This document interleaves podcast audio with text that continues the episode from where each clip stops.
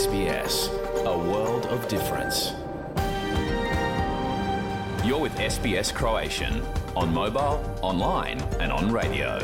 Vi ste uz SBS Croatian na svojim mobilnim uređajima na internetu i radiju.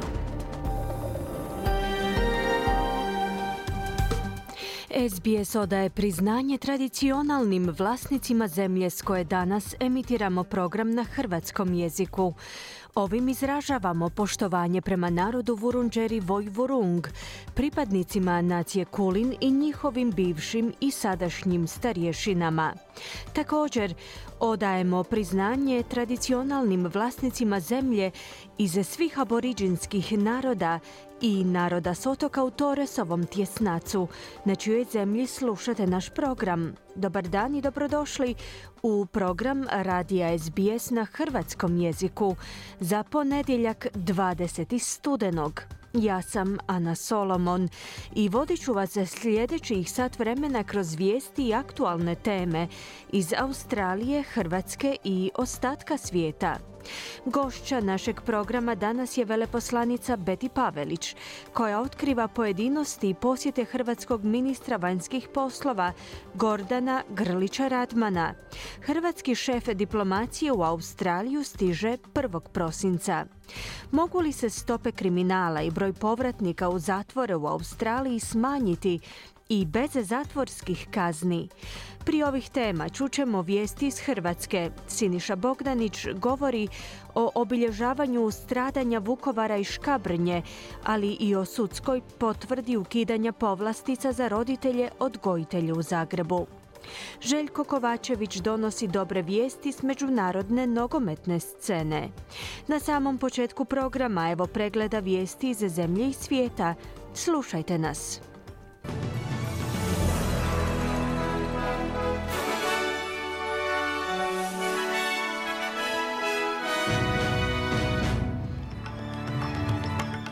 U današnjim vijestima poslušajte, jemenski pobunjenici Huti zaplijenili jedan izraelski brod, a što je dodatno pojačalo strah o širenju tenzija na nove ratne fronte u toj regiji.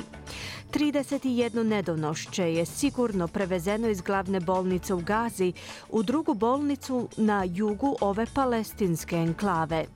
I savezna vlada je ponovno stala u obranu svoje odluke o nedonošenju zakona za očuvanje sigurnosti zajednice, prije na što je Vrhovni sud utvrdio da je pritvaranje migranata i tražitelja azila na neodređeno vrijeme nezakonito.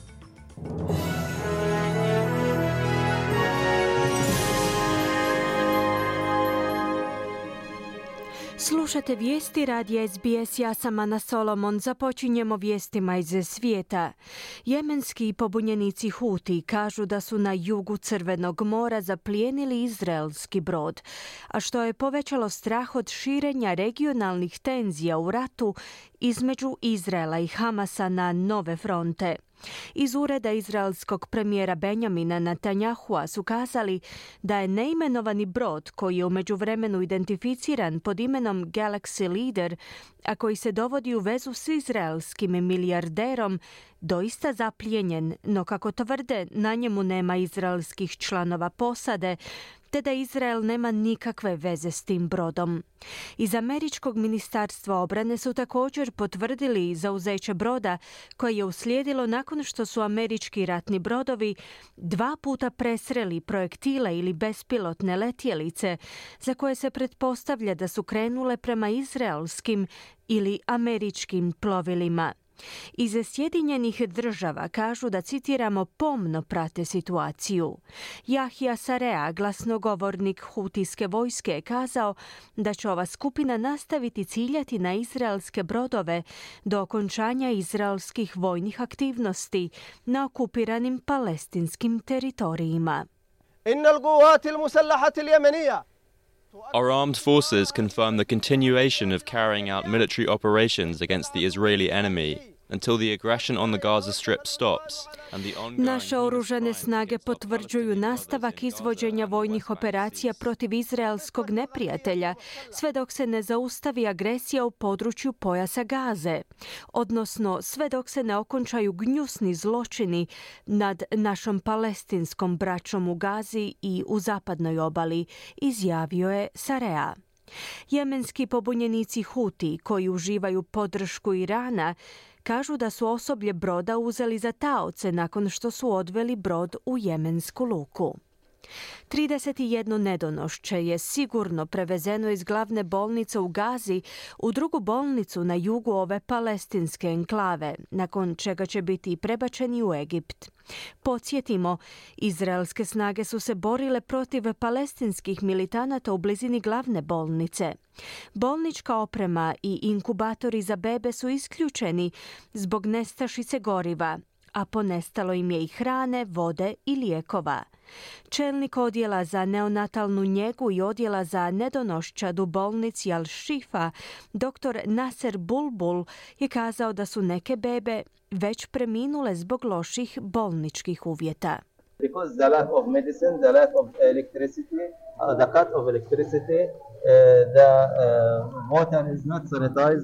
Zbog nestašice lijekova, struje, loše kvalitete vode koja je pak uzrokovala gastritis, dehidraciju, povraćanje i proljev.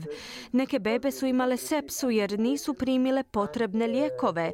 Neke bebe su umrle od pothlađenosti budući da nisu bile u inkubatorima, već u bolničkim krevetima, kazao je doktor Bulbul. Iz Hamasovog ministarstva zdravstva u Gazi kažu da je više od 11,5 tisuća osoba, od kojih se trećina njih odnosi na žene i djecu, ubijeno od početka rata koji se vodi između Izraela i Hamasa, te da je 2700 osoba nestalo. Iz izraelske vojske su objavili nove snimke koje, kako tvrde, potvrđuju da je Hamas koristio bolnicu Al-Shifa u vojne svrhe.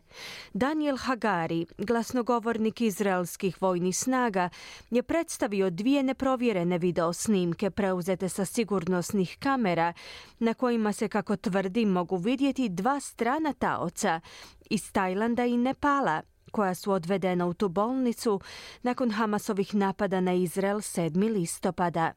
U Izraelu već duže vrijeme tvrde da je Hamas uspostavio prostrano zapovjedništvo unutar i pod bolnicom Al-Shifa, aludirajući na činjenicu da borci koriste civile kao paravan, što Hamas opovrgava. Hagar je tom prilikom kazao da Izrael djelovao, citiramo, po moralnoj obvezi.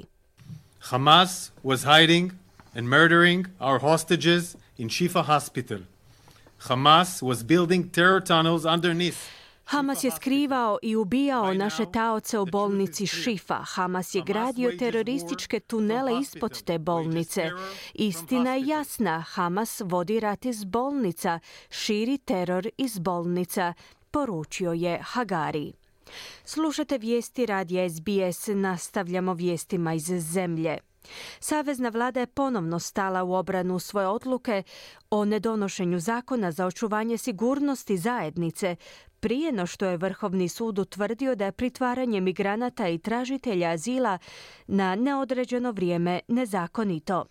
Ministrica zaštita okoliša Tanja Pliberšek je kazala da je vlada na odluku o hitnom puštanju na slobodu 93 pritvorenika od kojih su neki osuđeni za teške zločine, uključujući ubojstva i silovanja, odgovorila kako tvrde što je učinkovitije i brže moguće u tim uvjetima.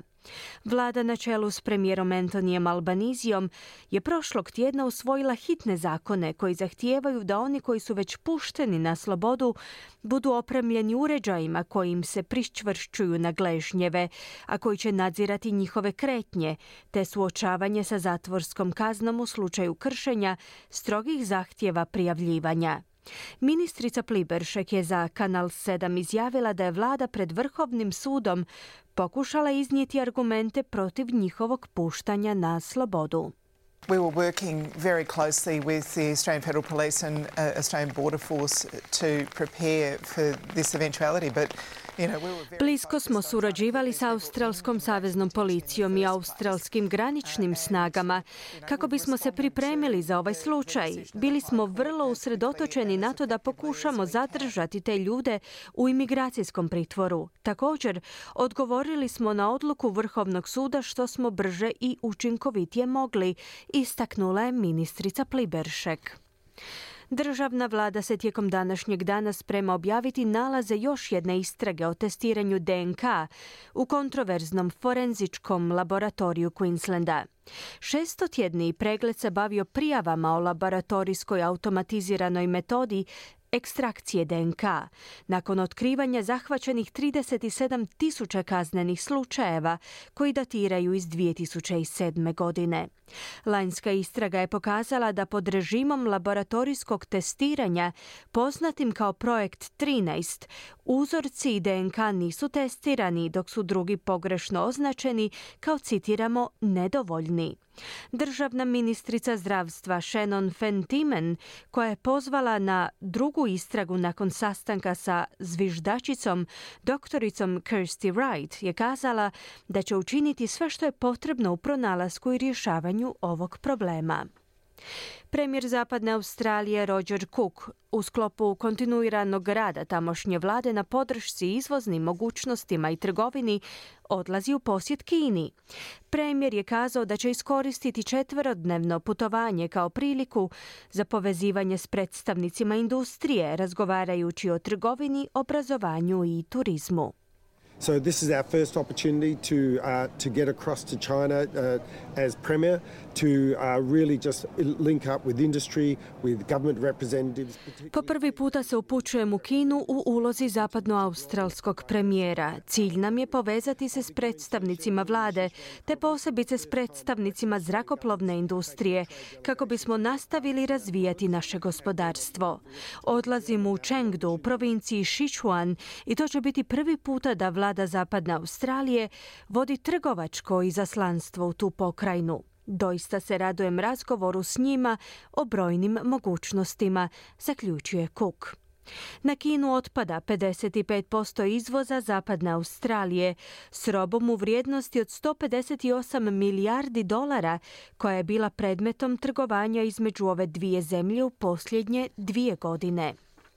Istraživanje koje su proveli u Google Australia i YouGov pokazuje da je jednom od tri Australca ukradena lozinka, te da gotovo isto toliko njih još uvijek koristi istu lozinku na više svojih profila. U istraživanju je sudjelovalo više od 1500 odraslih Australaca koji su odgovarali na pitanja o internetskoj sigurnosti. Tom prilikom je otkriveno da je 36% ispitanih doživjelo hakiranje lozinke, te da 34% njih koristi iste ili slične lozinke na više profila. Ovi nalazi su objavljeni nakon što su u Australskoj upravi za signale otkrili da je obim prijava koji se odnosi na kibernetičke kriminalne radnje porastao za 23% tijekom prošle godine. U toj organizaciji sada na internetu objavljuju izvješće o kriminalu svakih šest minuta. Nalazi Google Australia su također utvrdili da mnogi internetski korisnici nisu znali kako povećati svoju sigurnost, dok pripadnici generacije Z smatraju sebe najizgubljenijima po tom pitanju.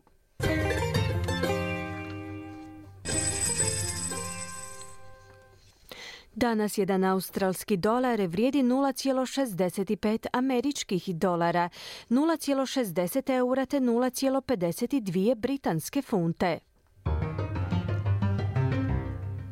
I na koncu kakvo nas vrijeme očekuje tijekom današnjeg dana u većim gradovima Australije. Perth sunčano uz najvišu dnevnu temperaturu do 33 stupnja Celzija.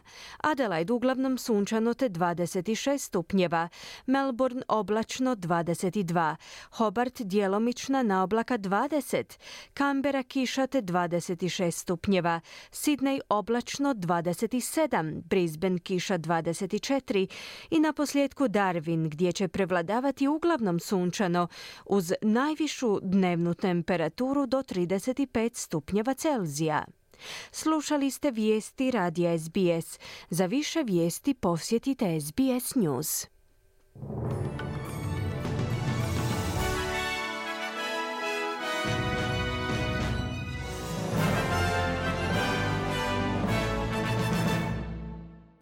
SBS na hrvatskom, ja sam Ana Solomon. Slijede vijesti iz Hrvatske.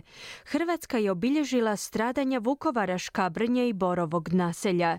U koloni sjećanja okupilo se više od 150 tisuća ljudi iz čitave zemlje. Sve je proteklo bez većih izgreda i Ustavni sud je dao za pravo aktualnoj zagrebačkoj vlasti. Profesionalizacija majčinstva po modelu bivšeg gradonačelnika Milana Bandića stvar je prošlosti. U Rijeci je obilježen svjetski dan siromaha, više u izvješću Siniše Bogdanića. Hrvatska je u subotu obilježila dan sjećanja na žrtve Domovinskog rata i dan sjećanja na žrtvu Vukovara i Škabrnje, a jučer je obilježena i 32. godišnjica strašnih stradanja civila i branitelja u Vukovarskoj četvrti Borovo naselje. A dogodila se nikad veća kolona sjećanja u Vukovaru i nikad više ljudi u Škabrnji. Koliko se zapravo ljudi slilo u Vukovar, teško je odrediti. Procjena grada Vukovara je da je bilo i preko 150 tisuća ljudi. Mediji su još jednom intervjuirali preživjele svjedoke pokolja, ali i članove obitelji branitelja i civila, čiji se posmrtni ostaci nisu do današnjeg dana našli. Većina njih ogorčena je zbog toga što su brojni pripadnici Jugoslavenske narodne armije i srpskih paravojnih postrojbi koje su počinile ove strašne zločine nad hrvatskim stanovništvom, još uvijek na slobodi i smatraju da nikada neće odgovarati za svoja zlodjela. Gradonačelnik Ivan Penava. Nevjerojatno je da za razoreni Vukovar i, i 2717 mojih sugrađana da niko od nalogodavaca original štaba JNA nije odgovarao. Danas e, ipak smislima na one kojih nema, na oni koji su s nama, koji su davali sebe, dijelove svojih tijela da bi danas mi živjeli u slobodnoj Hrvatskoj. Iako je hodao uz Vukovarskog gradonačelnika, predsjednik Zoran Milanović nije smatrao primjerenim davati izjave medijima. Poslušajte što su izjavili premijer Andrej Plenković, šef Sabora Gordan Jandroković, ministar obrane Ivan Anušić i ministar branitelja Tomo Medved. Smo odati poštovanje hrvatskim braniteljima, onima koji su najviše dali za hrvatsku slobodu, u grad Heroj, u grad Svjetionik Hrvatske slobode, simbol domovinskog rata, nadam se u zajedništvu i sa iznimnom čašću da možemo e, pozdraviti na ovaj način one koji su najzaslužniji za hrvatsku demokraciju i slobodu. Moramo biti dostojanstveni, moramo biti promišljeni i govoriti ono što danas treba reći, a to je da je Vukovar simbol hrvatske slobode, simbol hrvatskog stradanja. Žrtva Vukovara je najveća žrtva koju hrvatski narod mogao podnijeti 1991. godine i uvijek kažem i uvijek ću ponoviti i kao bivši hrvatski branitelj koji je na, na položajima južnim, južnoj obrani grada Osijeka bio, Vukovar je spasio istočnu Hrvatsku, a sami te je spasio cijelu Hrvatsku. Ta tragedija koju je proživio narod Vukovara ali nažalost ne samo Vukovara i Škabrnje i mnogih drugih krajeva da jednostavno pronađemo načina kako prenositi na buduće generacije dostojanstveno obilježavanje te žrtve. Usprkos više tjednoj predizbornoj politizaciji same organizacije kolone sjećanja, kolona je održana tek uz manje izgrede, mogli bismo reći i provokacije, a provokatori će po svemu sudeći biti kažnjeni. Iz policijske uprave Vukovarsko-Srijemske potvrdili su da policija provodi aktivnosti vezane uz sporadične uzvike za dom spremni koji su se čuli tijekom prolaska kolone gradom. Mediji su objavili snimke dvojce mladića koji su izvikivali taj pozdrav i salutirali fašističkim podizanjem ruke dok koračaju ulicom.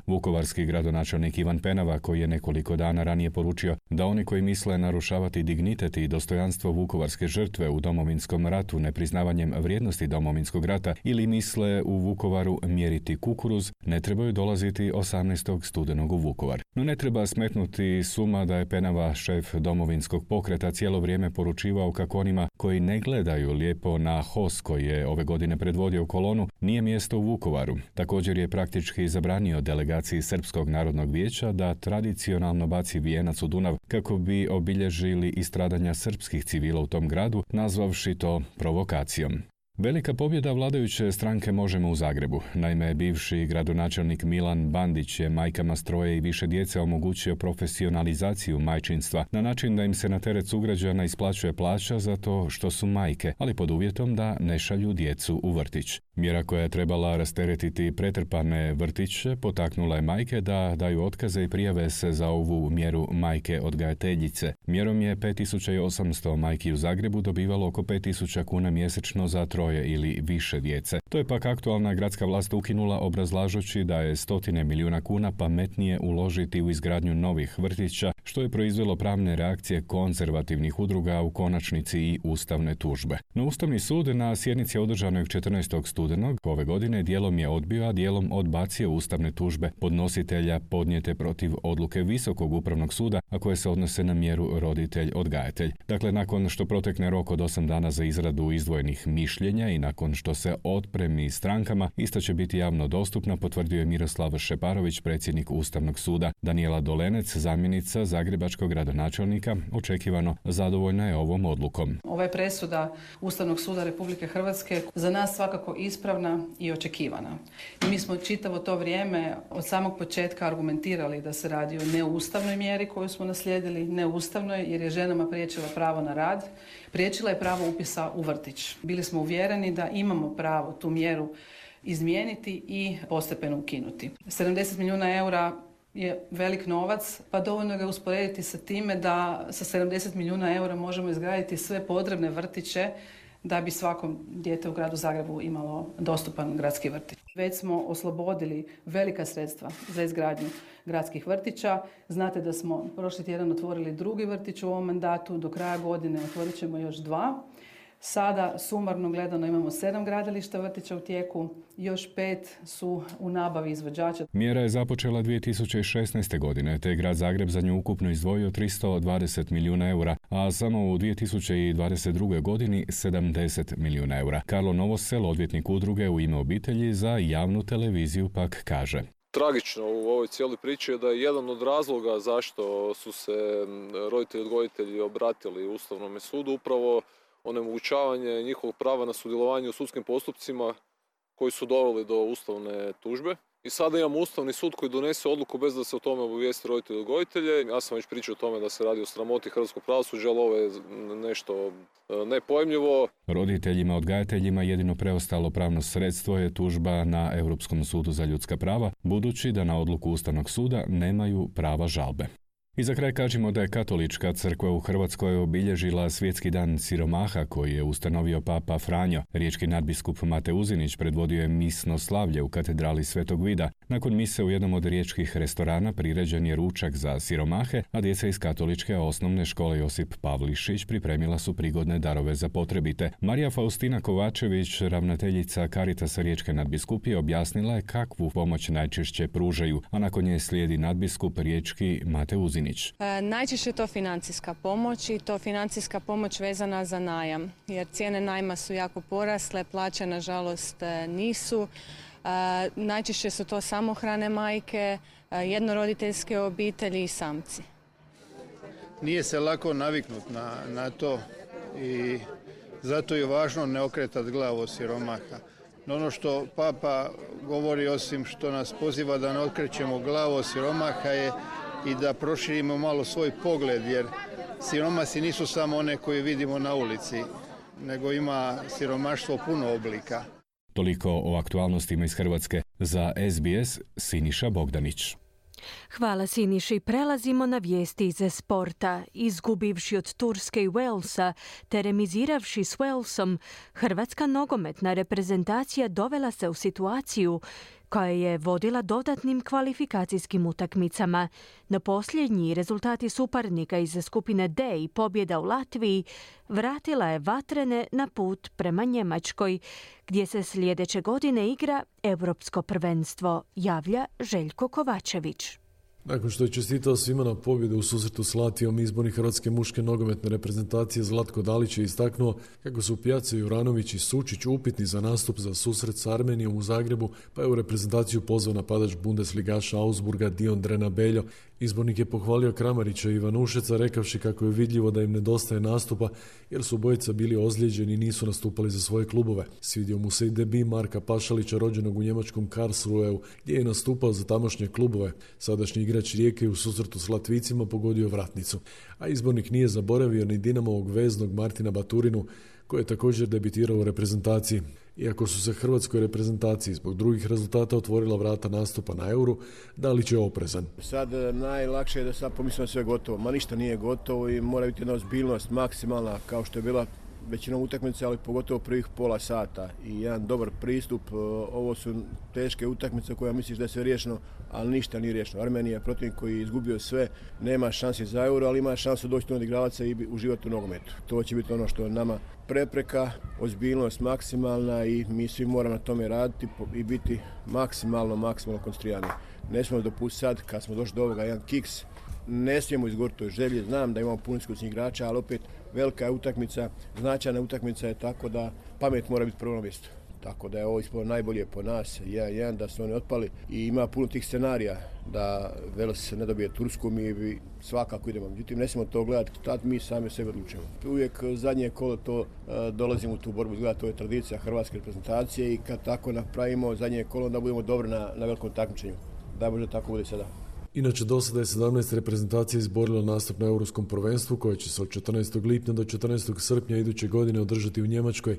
Mirni su Francuska, Engleska, Španjolska, Portugal, Belgija, Nizozemska, Turska iz naše skupine, Škotska, Danska, Švicarska, Albanija, Austrija, Rumunjska, Mađarska, Srbija, Slovačka te domaćin Njemačka. Koji će se još četiri reprezentacije naći na tom popisu znači se u ponedjeljak i utorak, a posljednje tri karte dijele se u ožujku iduće godine kada je na rasporedu play-off. Vatreni sami odlučuju o svojoj sudbini u slučaju pobjede u susretu s Armencima na Maksimiru. Hrvatska reprezentacija će izboriti svoj sedmi euro šesti u nizu, od hrvatske samostalnosti vatreni nisu bili samo na jednom europskom prvenstvu 2000. godine u Belgiji i Nizozemskoj. Sve osim pobjede protiv Armenije donosi nepovoljan zaplet, odnosno morat ćemo navijati za Velšane da u domaćoj utakmici pobjede Tursku. Hrvatska nogometna reprezentacija pobjedila je dakle u Rigi domaćina Latviju 2-0 u posljednjem susretu skupine D za odlazak na europsko prvenstvo u sedmoj minuti Lovro je zabio za 1-0, a u 16. je na 2-0 povećao povratnik nakon ozljede Andrej Kramarić. Hrvatska je bila vidljivo bolja momča do domaćina koja je na FIFINoj ljestvici uspješnosti tek na 132. mjestu za razliku od Hrvatske koja je deseta. Stanje na ljestvici prije posljednjeg kola je takvo da je Turska i dalje prva sa 16 bodova, Hrvatska ima 13 bodova, odnosno dva boda više od Velsa uoči posljednje utakmice. Pobjedom protiv Armenije u utorak 21. studenoga Hrvatska bi osigurala drugo mjesto i plasman na euro jer su Armenija i Vels u Erevanu odigrali 1-1. Kapetan Luka Modrić. Mislim da smo odigrali dobru utakmicu, ušli smo jako dobro utakmicu i to vrlo brzo riješili i poslije je bilo lakše jer teren nije bio idealan, vrijeme dosta hladno, ne pamtim kad se igrao po ovako hladnom vremenu. Tako da je bilo jako važno da dobro uđemo, to smo napravili, zabili dva gola, možda smo još mogli poslije, poslije smo dosta dobro kontrolirali utakmicu i priveli to u miru kraju i sad se okrećemo e, Armeniji i i znamo šta nam je čini da bi išli na euro. Sigurno da neće biti lagana utakmica, Armenija je i u prvoj utakmici pokazala da ima kvalitetu, ekipa koja ne treba ništa dođe opuštenija i na kraju ti može stvoriti probleme ako ti nisi unutra 100%. Športski pozdrav iz Hrvatske za SBS radio Željko Kovačević. Hvala Željku. Time smo došli do kraja vijesti u današnjem programu. U nastavku poslušajte razgovor s hrvatskom veleposlanicom Beti Pavelić, koja govori o detaljima posjeta ministra vanjskih poslova Gordana Grlića Radmana Australiji. Slušajte nas. Slušate SBS na hrvatskom jeziku. Ja sam Ana Solomon. Hrvatski ministar vanjskih poslova Gordan Grlić Radman dolazi uskoro u posjet Australiji i Novom Zelandu. O posjetu hrvatskog šefa diplomacije Marijana Buljan je razgovarala s veleposlanicom Republike Hrvatske Beti Pavelić i na početku je pitala kakav je program posjeta. Ministar će imati vrlo zahtjevan program. E, stiže 1. prosinca prvo u Pert, i 2. prosinca će već biti u Sidniju. E, u Sidniju će provesti oko dan i pol. Onda dolazi u Kamberu nakon, za službene sastanke sa ministricom vanjskih poslova i e, generalnim guvernerom i predsjednicom parlamenta. I onda e, utorak već kreće u Adelaide, srijedu u Melbourne i nakon toga ovaj četvrtak već smo u Wellingtonu na Novom Zelandu i onda do ovaj Oklanda od kuće odputovati kući. E, tako da ravno tjedan dana za sve to. Znači, bit će vrlo zaposlen, odnosno bit će e, puno detalja tog posjeta. Prema gradovima koji ste nabrojili možemo zaključiti da će biti i puno kontakta s hrvatskom zajednicom. No, možda prvo e, da čujemo o službenom dijelu posjeta, odnosno u bilateralnom dijelu posjeta, posjeta e, koji se odnosi na australsku državu.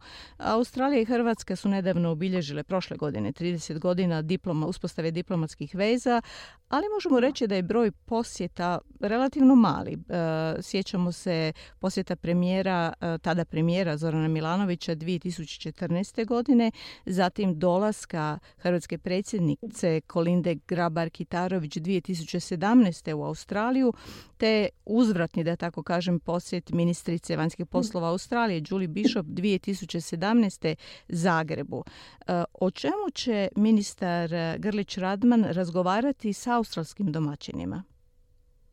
U pravu ste, Marijana, baš i nije bilo previše posjeta. Zapravo ovaj posjet ministra Grlića Radmana je prvi posjet hrvatskog ministra vanjskih poslova iz 2005. godine.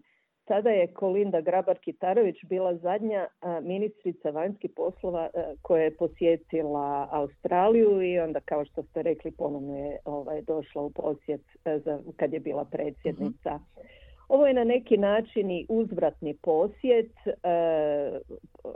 od posjeta Julie Bishop 2017. To su na neki način u diplomaciji se to tako radi, neko dođe, onda se za uzbrat e, jel, e, drugi dođe u posjet. Ovo je prilika potvrditi vrlo dobre bilateralne odnose, unatoč taj možda manjak uzvratnih posjeta ili posjeta jednom drugome. Tu prvenstveno je pitanje udaljenosti, ovaj, tako da se ne može ništa drugo u to učitati osim, osim toga. Ali e, osim na bilateralnom planu gdje Hrvatska stvarno sa Australijom je unaprijedila te odnose, imamo evo i nekih pomaka na pitanju dvostrukog oporezivanja, ali usko surađujemo i u kontekstu NATO-a gdje smo mi kao Republika Hrvatska tu u Australiji imamo ulogu NATO kontaktnog veleposlanstva za Australiju u suradnji sa našim kolegama iz Nizozemske. Naravno, uvijek je dobra prilika e, za ministre da razmijene e, mišljenje o glavnim e, globalnim izazovima.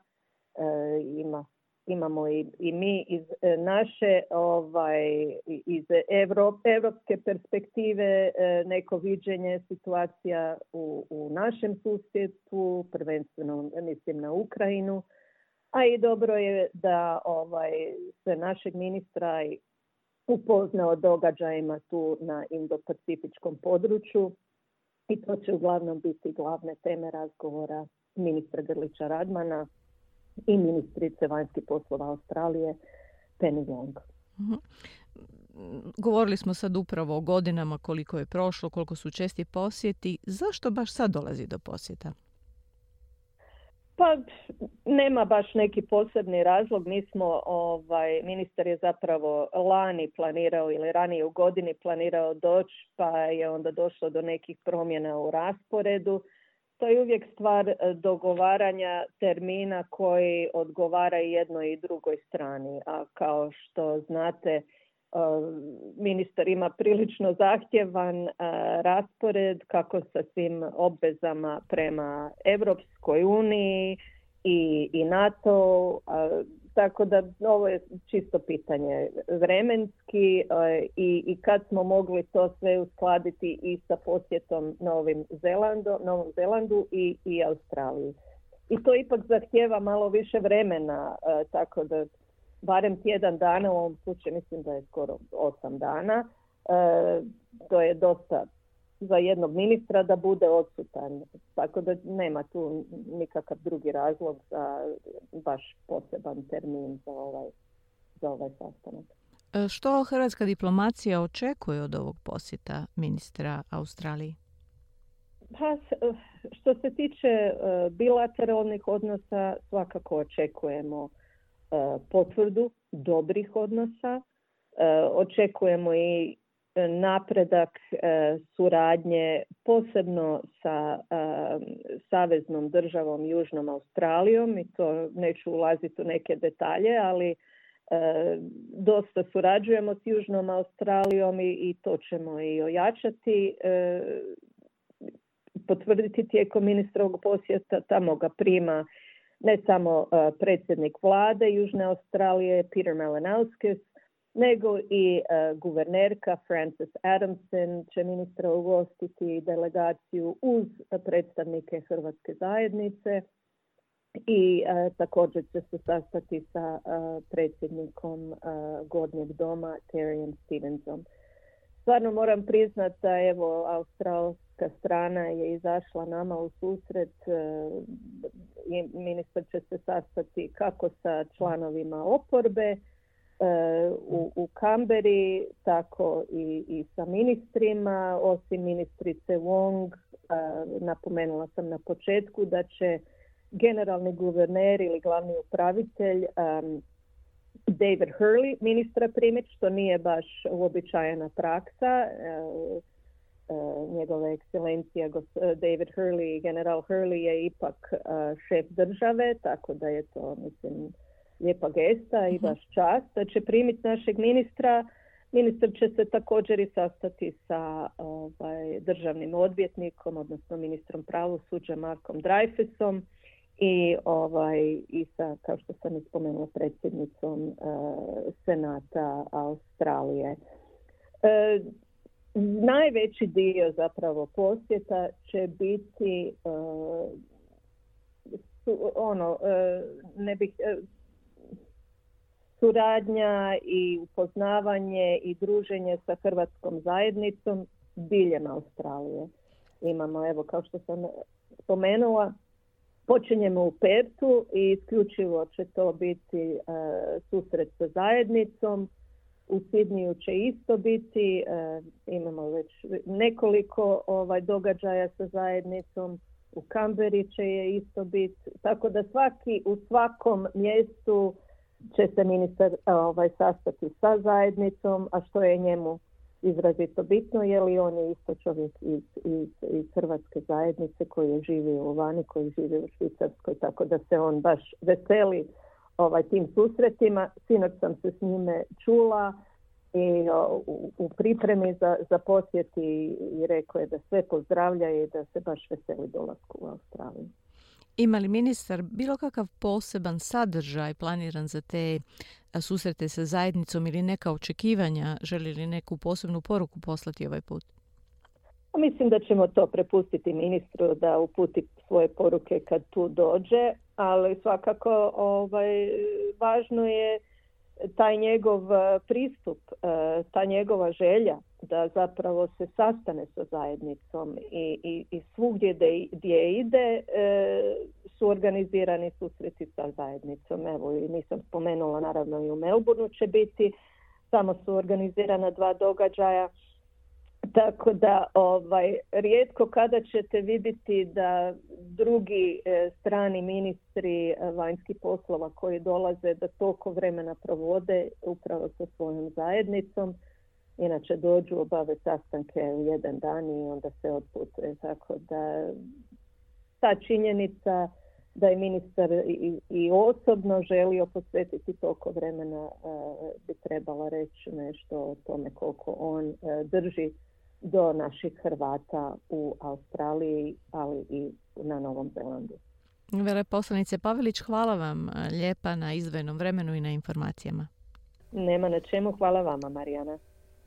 Čuli ste veleposlanicu Republike Hrvatske Beti Pavelić. Razgovor je vodila Marijana Buljan.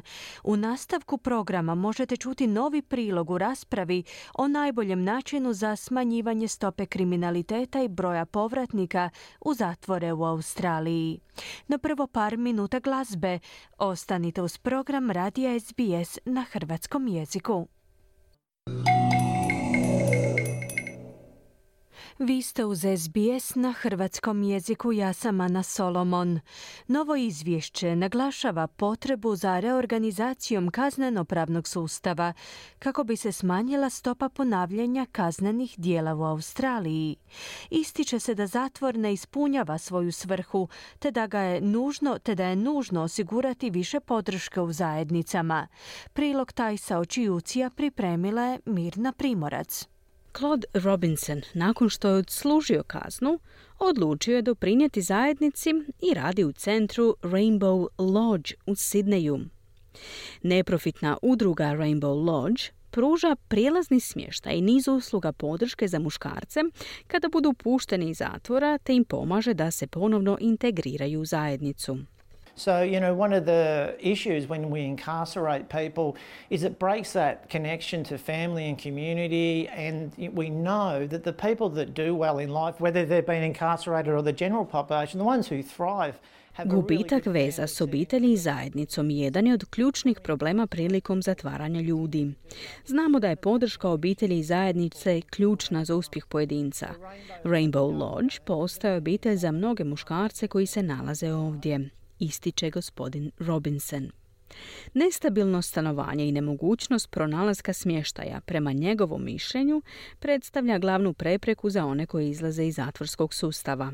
And as we all know, if you don't have stable housing and accommodation, you know, you can't meet all the other issues. You know, most of the men we work, with dealing with trauma, mental health, drug and alcohol issues, Isto tako, ako nemate stabilan dom, nemoguće je riješiti druge probleme. Većina muškaraca s kojima radimo suočava se s traumama, mentalnim zdravljem, problemima sa drogom i alkoholom.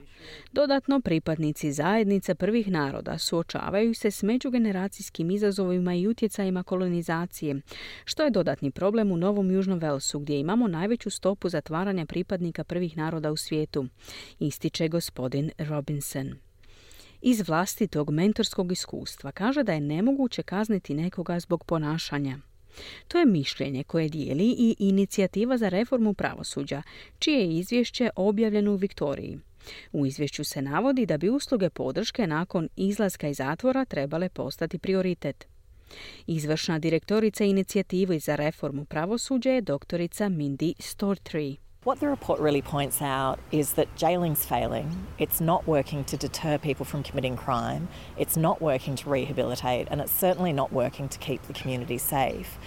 What we also point out in this report Ono što izvješće zapravo ističe je da zatvor ne pomaže. Ne djeluje na odvraćanje ljudi od činjenja kaznenih dijela. Ne radi se na rehabilitaciji. Zasigurno se ne radi na održavanju sigurnosti zajednice.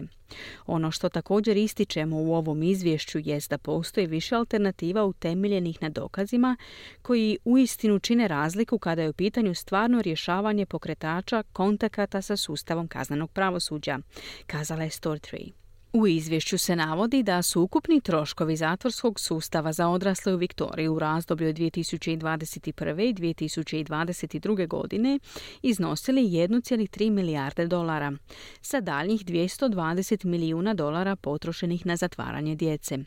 To je više od 5000 dolara po djetetu dnevno ili 1,8 milijuna dolara po djetetu tijekom godine. Sara Stilanos provela je neko vrijeme u zatvoru te kaže da razumije kako ljudi bivaju uhvaćeni u krug ponavljanja prijestupa. I feel like because of the consequences and criminal records and things that are attached to, you know, spending time either incarcerated or cycling through the criminal justice system, I find that that was a massive barrier to me trying to move forward and to do Posljedice i kazneni dosije i stvari koji su povezane s provođenjem vremena bilo u zatvoru ili kružeći kroz sustav kaznenog pravosuđa su mi bili ogromna prepreka u pokušaju da krenem napred i radim druge stvari sa svojim životom, poput studiranja i pronalaska stabilnog zaposlenja.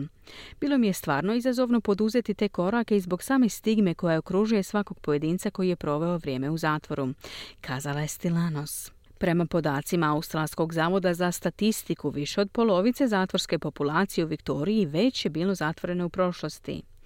Robert Tickner, predsjedatelj inicijative za reformu pravosuđa i bivši ministar za pitanja aboriđina i otočana Torresovog tjesnaca u vladi Boba Holka, ističe da stanje u zatvorima diljem zemlje ide u krivom smjeru, posebno za pripadnike prvih naroda.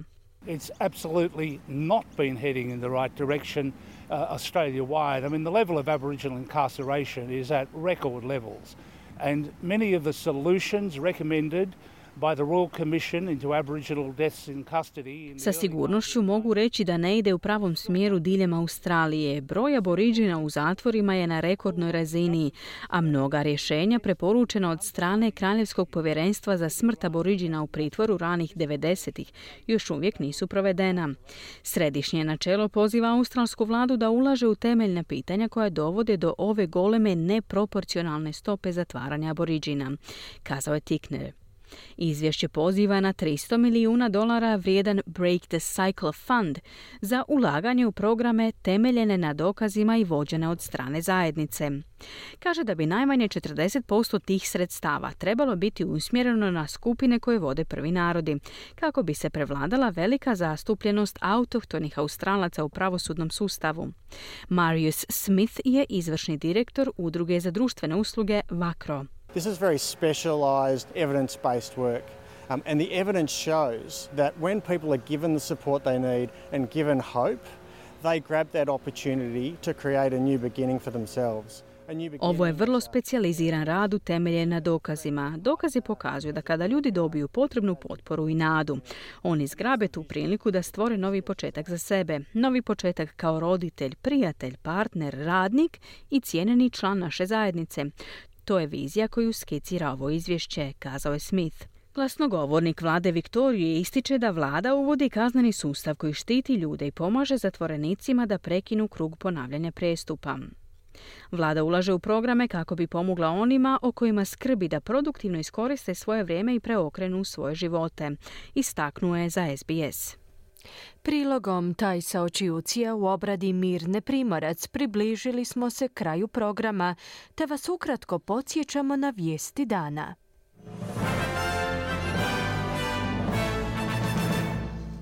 Jemenski pobunjenici Huti kažu da su na jugu Crvenog mora zaplijenili izraelski brod, a što je povećalo strah od širenja regionalnih tenzija u ratu između Izraela i Hamasa na nove fronte.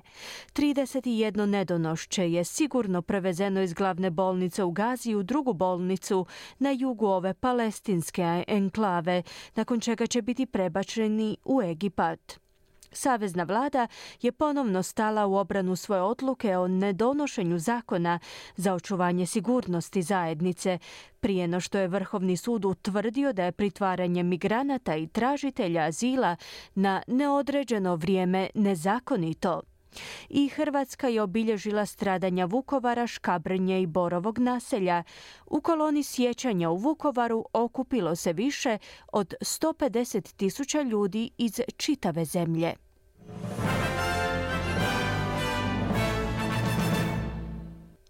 Slušali ste program Radija SBS na hrvatskom jeziku koji je uredila Marijana Buljan. Ja sam Ana Solomon. Hvala vam na pozornosti. Nadamo se vašem društvu i sutra u isto vrijeme od 11 do 12 sati. Ugodan dan i do slušanja.